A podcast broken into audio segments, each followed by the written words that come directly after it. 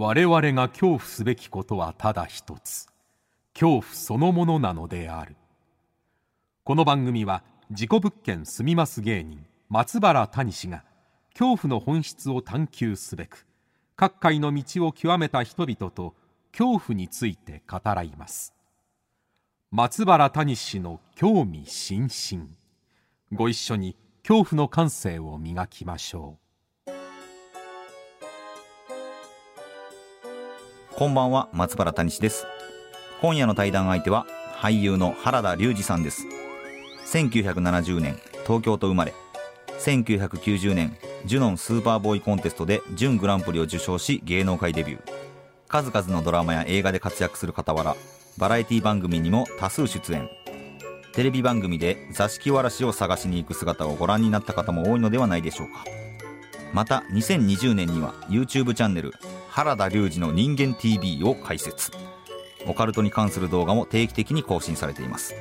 そんな原田龍二さんとの対談をお聞きいただくのですが、えー、もう名言が盛りだくさんでございますね。はい自分が事故物件、えー、偶然は辞書から消したい、えー、死後の人生を知りたい、えー、もうすごいですよ。今回は。はい。その他座敷わらしの話とかねあとウルルン滞在期の時の話とかも、え聞かせてもらいましたんで、えー、楽しみにしておいてくださいそれではお聞きくださいどうぞ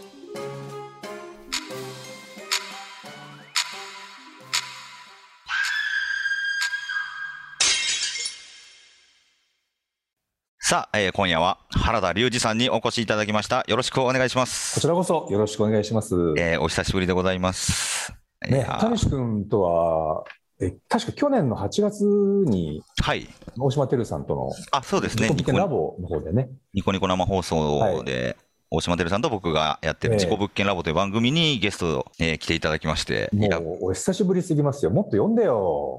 いやいやいや、読んでいいんですか？いろいろもっといじってくださいよ。いや、もう本当、原田さんの、な、な、なんていうんですかね、懐の深さが。いや、懐が深いっていうか、単純にもう、面白すぎて。谷志君のスタイルが僕は好きなので。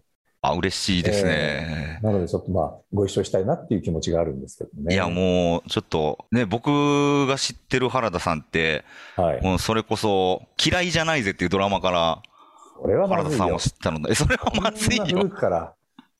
そうですか？はい。もうだから、こうしてお話できるのは本当に、ね、事故物件住んでてよかったなと思うんですけれども。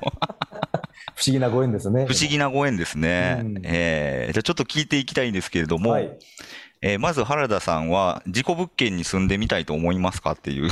うんどうでしょうか、事故物件。いや、多分谷志君、お仕事になってるから成立してる話であって、はいええ、普通だったら住む必要ない、ないそうですね。はいはいはい。確かに確かに。まあ前も言ったかもしれないけども、うん、僕自身が自己物件だから。いやもう、それを言えるってすごいですよね。なのでね、わざわざ自己物件が自己物件に住む必要ないでしょ。自己物件が自己物件に住む必要ない。うん、いや、だからそうです。ちょっと、後ほどなぜ自己物件とご自身でおっしゃられるのか、ちょっと聞いていきたいと思いますけれども、そっか。そういう忙しくないですか？いろんな現象が起きて。いや、最近はなんですけど、うん、現象が起きなくて寂しいというか、これって何なんだろうなって思うんですけど、うん、でもだからこそ僕最近気づいたのが、うん、恐怖とか怖さって、なんかそういう怪奇現象に結びついてるんじゃないかなって思うようになったんです。っていうのは、あの、怪談イベントだったり、怪談番組とかをしてみんなが怖い雰囲気になってる時によく何か変な現象起こるじゃないですか。なんか起こりやすい。そうですよね。ですよね。うん、なんかそういう怖い空気、雰囲気っていうものに何か物理的にも作用してんじゃないかなっていうのを最近思うようになってきて、だから僕自身があまり怖がってないから現象が起きないのかなとか、なんかそんなことを今最近思っていますね。ああ、じゃあその例の方がその谷志君の心理状態を見破ってるっていうか見透かしてるというか。確かにそうかも。あの、そうなのかな。まあ、霊も元人間でしょうから、それぞれの性格あると思いますけど、なんか怖がらせようとする人って、怖がってくれる人にの方がやっぱアピールしやすいのかなとか、うんうん、そういう傾向があるっていうふうに聞きますけどね。ねなんかそんなことを長く住んでるとうん。感じるようになってきましたね。でも何一つ正解がないよね。ないです。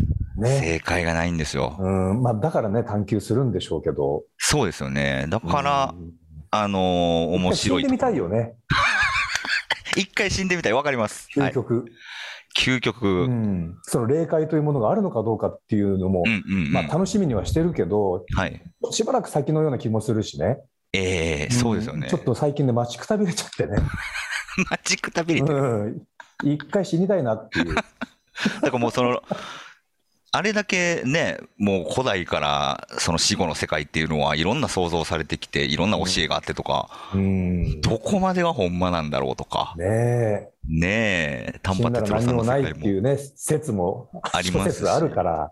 で、誰一人戻ってきてくれないから、いや、やっぱり、そうなんですよ。ね唯え一、わからない世界でしょ？我々が。はいだから分からないっていうのは希望というか、うん。ずっと知りい。たいと思い続ける、うん。あの、希望でもあるのかなとかも。そうだよね。だから僕の生きがいは今、そのことですよ。いつか死ねるっていうことですよ。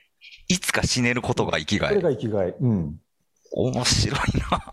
いや いいですねそれがなければ、すごいダラダラしちゃうと思う、毎日。はあ、はあはあ、死ぬ日が必ず来るって分かってるから、うん一生懸命生きるわけであって、ええええ。それが決まってなかったら、まあ今日、まあいっか、みたいなね。適当でいっかって。そうか。うん。やっぱか。り必ずこの先に、その終わりがあるから、はいはい。一生懸命生きるんじゃないかなって思いますけどね。いや、いいですね。いや、ちょっと、こんなお話できる人なかなかあまりいないので、ちょっと、死のうと思ってる人いないからね。あの、そうですよね。その、死に死に関してここまでそうですね。毎日考えてるっていうか、その、あの、ポジティブにね、うん、ネガティブにね、考えちゃう人はいっぱいいると思いますけど、ねやっぱネガティブに考える必要ないもうん、うん、うん、うん。ん。うん。一回こっきりだから、はいはいはい楽し。みですよ。いや、それは、ちょっといいですね。まあ、そんな話もしたいんですけれど、ちょっとあの、原田さんの半生をちょっと振り返らせてもらおうかなと。はいえー小さい頃ですね、幼少期、なんか怖いものに、で興味とかありましたか？そうですね。まあ僕が幼少の頃っていうか、よく、まずテレビでやってたよね。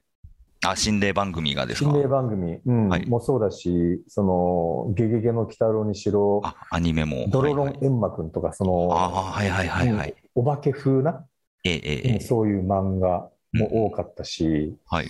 で、まあ、怖い映画も多かったですよね。まあ、今こそね、いろいろ、その、谷志君の原作の映画なんかも最近作られてますけど、はい。昔は、あの、怖い映画、エクソシストとかオーエメンとか、クソシスト、オーメン、はい。うん、そういうサスペンススリラーっていうか、そういうものも、もうテレビでもやってたしね、頻繁に。なので、そういうのが身近にありましたよね。そういう怖いものは、テレビは、もう怖いから嫌だとはならなかったんですか？然見見てました、見てました。あ、もっとうん。怖いの見たいってなってたんですで、かお墓行くのも好きだったしね。お墓行くの好きな子供は珍しいですねあ。の、お墓参り、ああ、はいはいはいはい。なんか出るんじゃないか。まあ、昼間なんだけど、お墓参えりっては。えええはい。やっぱりね、死者がそこにいらっしゃるわけだから、うんなんかその、そういう非日常的な世界、非日常的なゾーンに入れるっていう意味で言うと、お墓参りに行くの楽しみでしたよね。うん。ああ。でももう本当小さい頃から、だからそういう世界は、もう興味がありありだったわけですね。うんもうありありですね。ええただ、怖い経験はないんですよね。あ、怖いはないんですうね。ん。なんか不思議な体験とかもないですか？不思議な体験、うん、あるっちゃあるんだけど、うん。あのー小学校の低学年の頃に、はい。ある時から急に毎晩金縛りに遭うようになって、おー。で、最初すごい怖かったんだけど、はい。だんだん、あ、金縛り来るなっていうタイミングが分かるようになって、はい。そうすると来るなって思ったらもう金縛りになるっていう、そういうローテーションの日が続いて、はい。はい。ある時おばあちゃんに何かのタイミングで言ったら、はい。あのおばあちゃんがあの千葉のお寺に行ってお札をもらってきてあげる。で、そのお札を、まあ、枕の下かなんかに入れて寝てみたらっていうので、うんお札も買ってきてもらって枕の下に入れたその晩からなくなったんですよ。すごいですね、その話。うん、で、その部屋には、僕と弟も一緒に寝てた部屋だったんで、はい。弟も金縛りあってもおかしくないんだけど、会うのは僕だけ。でもお札をね、その枕の下に忍ばせてからはピタリと病んだという。だこのおばあちゃんは、なぜそれを知っていたんでしょうね。うーんいや知ってたっていうのもししょっちゅうそのお寺に行ってて、はい。まあ、何かの信者とかではなかったと思うんだけど、うんうんうん。うん、まあ普通の発想かもしれないよね。お札とか、お守りとか。はいはいはい。ああ、うん怖がってるんで、それしかないんじゃないかなって思ったんじゃないですか、なるほどな単。純に。でも実際にそれで本当にピタって止まるピタッと止っていうのは不思議ですた。ね。うんまあ、気のせいかもしれないし、それはよくわかんないけど、あ、お札というものがある安心感からそうなのかもしれないけどっていうところですうんね。えこのー。程度ですね。うんうんうんうん。うん、だから余計火がついちゃったっていうかね。火がついた。うん、そうか、怖いから嫌だにはならないっていうことですよなんないね。。うん、何なんだろう、この怖さの元はっていう、怖さの元が探求。心の方行っちゃったんだよね。はいはいはい。で、この探求心ありありな、まあ、お子子供時代からですね、はい。役者という道を目指すきっかけっていうのは、まあ目指してないですよ。え？全くこれも 人生のいたずらで、はい。まあ、スカウト、まあ、よくね、あるスカウトっていうことがきっかけでこの世界に入っちゃったんですけどね。はいはい。うん。そうか、役者になりたい、なろうとしてななったっていうのではないということなんですね。うん、これも不思議な、ね、縁だと思いますよ。はいはいはいはいはい。うん。え、でもその、まあ役者の世界に入って、はい。まあ今の原田龍二さんを形成する、なんていうんですかね、影響をあ与えてくれた人物とか、今、役者っていう言葉で思ったけど、僕の役はあの役払いの役かもしれないね。役払いの役、役物。役物、うん。役年の役、うん。役者かっこいいな、それ。かっこよくないでしょ。いやいや役なんだから。役なんだからそうなんですけど、この文字列は初めて見るから、役物。うんまあ辞書には載ってないかもしれないですね。ええそれ今ふとを、思ったんですけどね。あ、な、な、なんでそう思ったんですか？うん、やっぱり今こういうふうに、その YouTube でもそういう場所にうん行ってるし、なんかそういう役っていうのは悪いことだけじゃなくて、役が世の悪いこと中のそだけじゃないの、うん、不可思議なこともひっくるめたうん言葉だとしたら、い今の俺にぴったりかなっていうは感じがするんですけどね。あ。はあ。だから、そまあ、う。ちょっと脱線しましたけど、いえいえい 僕の人生に影響を与えた人っていうと、もう全ての人ですよ。今まで僕が会ってきた全ての人。全員。うん、幼稚園の時の僕のクラスの担当の先生から、うんうんうん。自分の親もそうだし、家族、親族、親戚も含めたそういう人たち、うん友達一人一人、はい。この世界にあ入ってから会ったスタッフ、キャストの全ての人たち。はいだからこの人から影響を受けたっていうのはないよね。全てあの人からね、全部なんだ。全部ですよ。それってもう、子供時代から、すごいいろんなものに興味を持ってきたものが、出会う人すべてに興味を持っているにつながっていくんで、感じなんですかね。よく言うとそうかもしれないけど、うんうん皆さんそうじゃないかなと思いますよ。はいはいはい。うん。まあいろんな人との出会いから何か自分の無意識外で知らず知らずのうちに影響されたり、その人からもらったり、はい。うんまあ、自分からこう捨てていったりしながら、うん今日まで来てるんじゃないかなと思いますけどね。確かに。な何一つ無無駄な人もいなかったし、うんうんうんうん無駄な出来事もないっていう。確かにそうですね。そう言われると、確かに。うんえ、で、この、まあ、役者になり芸能界に入ってですね、はいその芸能界という場所での怖い体験とかはありますか？うん、ススピリチュアルな感じはないですけどね。スピリチュアル的な、その怖さは撮影現場で何かあったとかそういうのはなかった？そう,、うん、そういうのあったらね、話したいんですけど、そういうのはなくて、うん。うん、逆に、ああ、なんかこれ必然で起きてるなっていうことが怖いよね。必然で起きてるなっていうのが怖い。うん、まあ、全てこれが必然なんだなって思ってしまうと、は怖いってこの身の毛もよだつ怖さじゃなくて、あ、はい。いい意味での怖さっていうか、はいはいは偶然ってない気がしませんか？い。ないような気はします。はい。偶然っていう言葉で片付けちゃうけど、怖いから？えーその偶然の先が知りたいのはありますね、僕もその、なんでこの偶然って言われるものが起きた裏の必然が知りたいというか、うんだだから偶然っていう言葉はなくていいんじゃないかなって、もう辞書から消し去っていいんじゃないかなと思いますけどね。偶然という言葉うんなくていいんじゃないか。偶然があったら自然っていう言葉もいらなく、いらないような気がするっていうか、はいはいはい。うん、どっちかで、どっちか一つでいい感じはするけどね。え、原田さんはもう、ずっとそんな感じですか？あのーずっとこんな感じ。ずっとこんな感じなんですね、うん若い頃からも。小学校の頃はこんなこと思ってないけど、はい。まあ、特に、うん、僕20代、30代の頃からドキュメンタリー番組で、特にウルルン滞在記とか、はいはいはいはい。うんあれで、なんかその体当たりの、僕のスタイルが面白いって話になって、はいはい。まあつまりいろんな人と仲良くなれるんですよね。うんうんうんううん。ん、仲良くなろうとして、僕も、はい。おさらけ出して飛び込む、それが、まあ、裸になるっていうかね、身も心も。あそれが見てる人人にとっては、裸にもつながっていく。うん面白いみたいな話になって、そういう機会が多かったんですけど、なんか、ななんて言うんだろう、その原田さん自ご自身に、うんこうなりたいとか、こうしたいという意思を感じるというよりは、なんか、自然な、そうそうそうそう。もう身を任せてうんきた感じしますよね。だって逆らったって、望んだってそうならないもん。そう思いませんか、思います。最近思うようになりました、僕は。うん、例えば有名になりたいと思って、いね、有名になる人も、それたまたまそうなってるだろうし、うんうんうん。なりたいと思ってもなれない人もいるわけだから、はい。いろんなその不可抗力っていうか、うん自分じゃどうしようもできない力によって生かされてる気はするけどね。うーん。いや、そうなんですよね。まあ、そんな中、まあ、とあるスキャンダルが、えーありまして、ありましてっていうのもあれですけれども、うん。まあ、あのー毎日反省カレンダーを出すことになったわけじゃないですか。僕が出しませんかって言ったわけじゃないからね。あ、そうですね。うんはい。まあやっぱりはい。そういうふうに僕みたいな人間をこうなんていうか再生させる再生させるっていう言い方がどうかわかんないけどはい。それも、うん、ご縁だよねこれもご縁。はい。仕事をくださるというはい。ご縁に自分がこう出会ってそれを受け入れたことで具現化するっていういやそんなカレンダー恥ずかしくて嫌ですよって言ったらなかったことだから、でもそうですよね。その、まあ、断ることもできるわけじゃないもちろんもちろん、うんはいはい。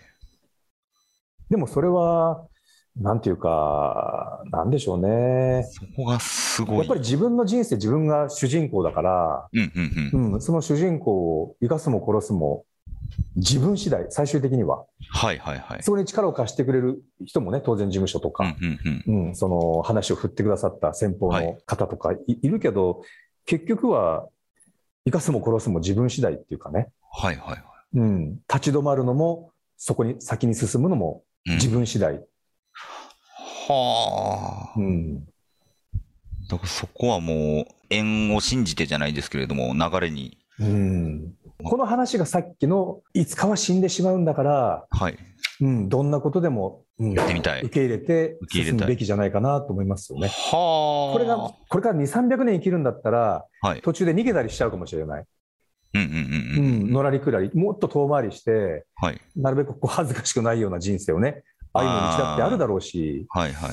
でも、これ、遠回り、遠回りっていうか、うん、なんかどっか隠れて潜伏して、はいはい。しばらくほとぼりが冷めてどうのこうのっていう時間ってもうもったいないしね。はあ。なるほど。はあ。せっかくね、親から、ご先祖様からいただいた命ですから、ええええうん、もうそれだけでも、もう幸せだとするのならば、そのこそこあそ、ね、下向いて、うん、よりも太陽が出てるんだったら、なるべく太陽に当たるように、あ。はい。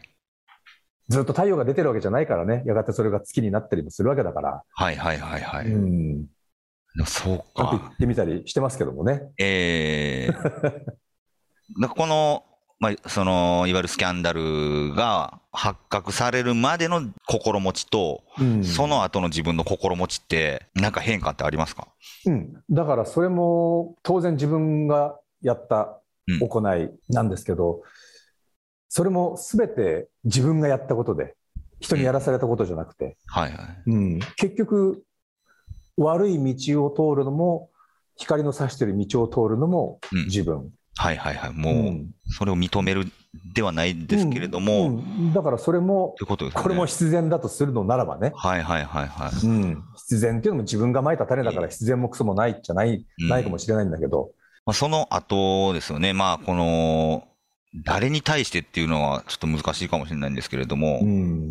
この、まあ、許されるっていう表現が合ってるのかわかんないんですけれども、例えば、自分のことを好きでいてくれた人たちにがっかりさせてしまった部分がうんあるとするならば、そういう人たちに許してもらうために必要なものって、だからね、あの、その、許す、許さないって話が出たんで、あれですけど、はい。そこまで自分に、うん、期待とか、うん。いいイメージを持っててくれた人がいるんだなってことが初めて分かった瞬間だよね。へえ、ああ、そうか。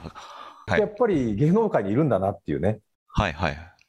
そういう自覚がを持って結構生活してないタイプの人間だったから、だから、じ自分以外の人が見ている自分を自覚できた瞬間でもあるそういうこことですね。初めてこう客観的に見えたっていうか、とはあ、俺やっぱりこうテレビに出てる人間なんだなっていう。あ。はいはいはいはい。うんなるほど。いやだ、からテレビっていうのはね、うんうん。あのーいくらいいことをしても、よっぽどいいことをしないと、誰かがこう取り上げてくれないけど、はいち。ょっと悪いことしただけで取り上げるでしょ？はいはいはいはだからいいことも取り上げてほしいよね。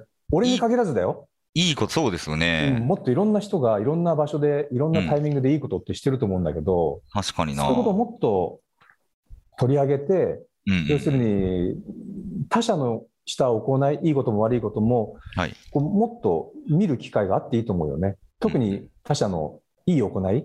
はい。まあ、神様しかそれは見てないのかもしれないんだけど、ここが、ねえ、なんだろうな、この、いいことってあんまりバズらないですよね。そうなんだよね。なんだろう、これ。そこが人間の、なんていうか、はい。うん、業という部分なのかもしれないけどね。はうん、もっとね、こう、ハッピーな、い。うん。うん、現世であってほしいよね。うん、思います、それは。うん、だって人間そもそもさ、やっぱり今も戦争が起きてることを見たら分かるように、はい。誰も得しないわけでしょ。ええうん。悲しいことしか、ね、うん。悲しい気持ちしか生まれないこの戦争な、なんでするんだろうっていう。うん。うん。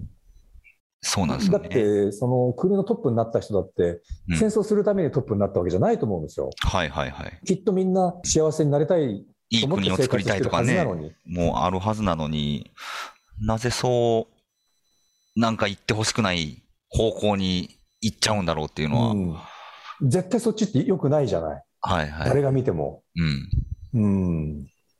だそれ、なんかそれ不思議だなっていう、な、なんでしょうかね。なんか嫌なムードってどんどん増幅されていくじゃないですか。そうだよね。はい。だから本当原田さんのおっしゃる通り、いいムード、いいハッピーな空気が増幅ってあんまりされい。ないのはね残念だなと思いますねえ。。うん。うん。なんか人の不幸は蜜の味って、ね、い。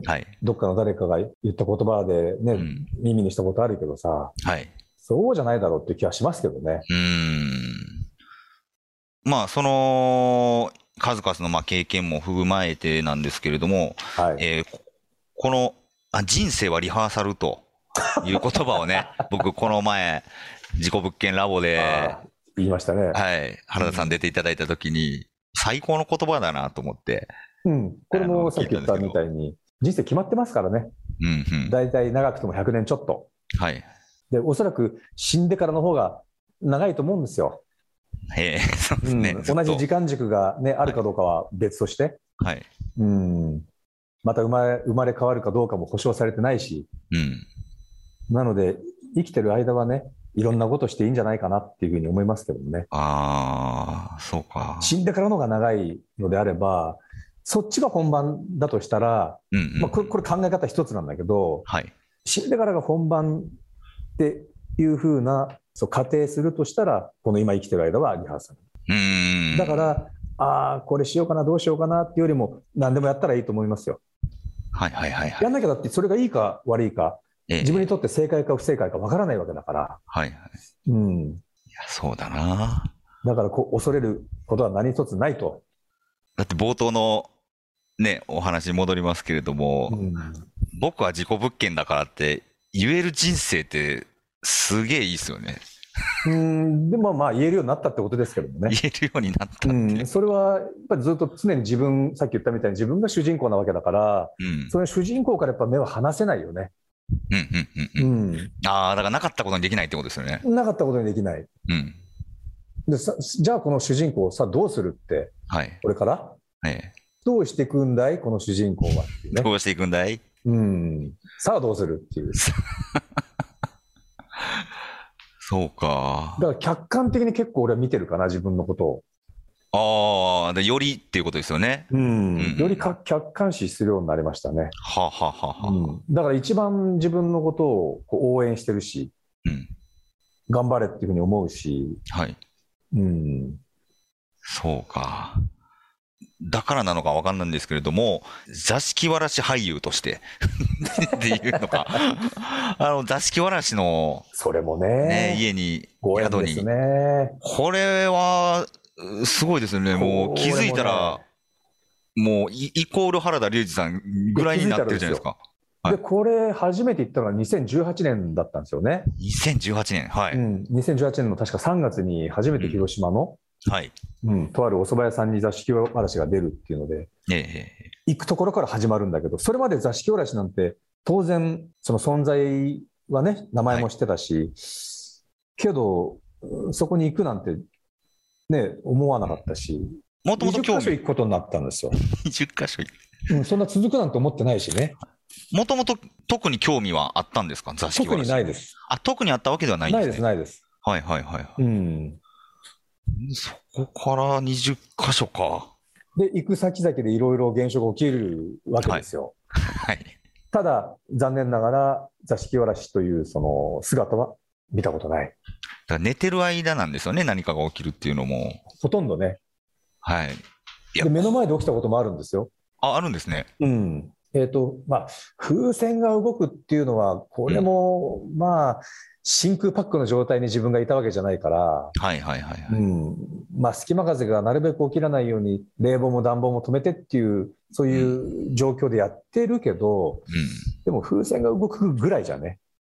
ただ、もっと、電源の入ってないラジコンが動いたんですよ、ラジコンカーが。あ、それすごいな。ううんん、あれ見たときに、おっと思いましたけどね。うんうんう。うんん。そうそう、その、動くんだったら姿見せてよって、そこでさらにこう、あ、欲求。うん。そんなことをやっぱり目の当たりにしてから、はい。うん、はい、いるんだなっていう。うんうんうんうん。いるのは間違いない。はいはい。うん。それをどうにか映像に撮りたい。まあ僕が寝た後、さっき谷志君言ったけど、寝た後にその定点カメラがそれらしき姿、現象を捉えたりはしてるけど、はい。まあ、目の当たりにしたいよね。それはもう僕もこのお目目で、お目目で見たいよね。肉眼で、肉眼で。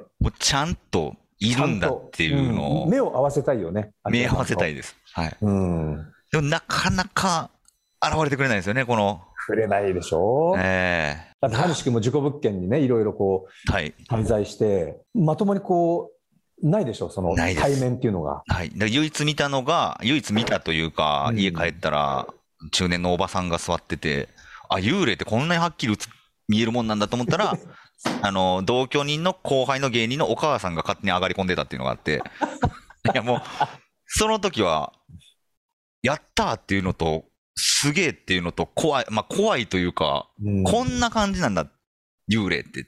思思って。た、半分透けてるとかじゃないんだと思って、うん。あの、ど、すごいドキドキしたんですけど、うん。あ、違うんだってなった瞬間に、あ、やっぱり現れてくれないなっていう、でも、いつかご褒美はくれると思いますけどね。ご褒美くれますかね。うん。それを信じてやるしかないでしょ そうですね。う。ね。いや、確かに。それか、あの、死んだ後に、うんお前さんが求めてた世界はこれだよっていう、そこで、うん。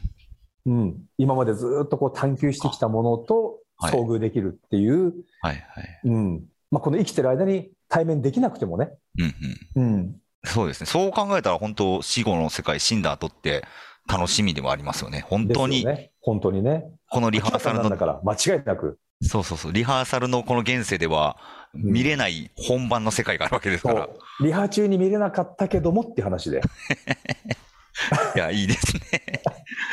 ありがとうございます。ということで、えー来週はさらにですね、もっと、まあ、心霊、ユーマ、えーそして妖怪についあーいいね。えーさらには、ただいま、もう絶賛配信中の原田龍二の人間 TV についても、はい、お伺いしたいと思いますので、えーはいました来週もよろしくお願いしたいと思います。はい原田龍二さん、ありがとうございました。こちらこそありがとうございました。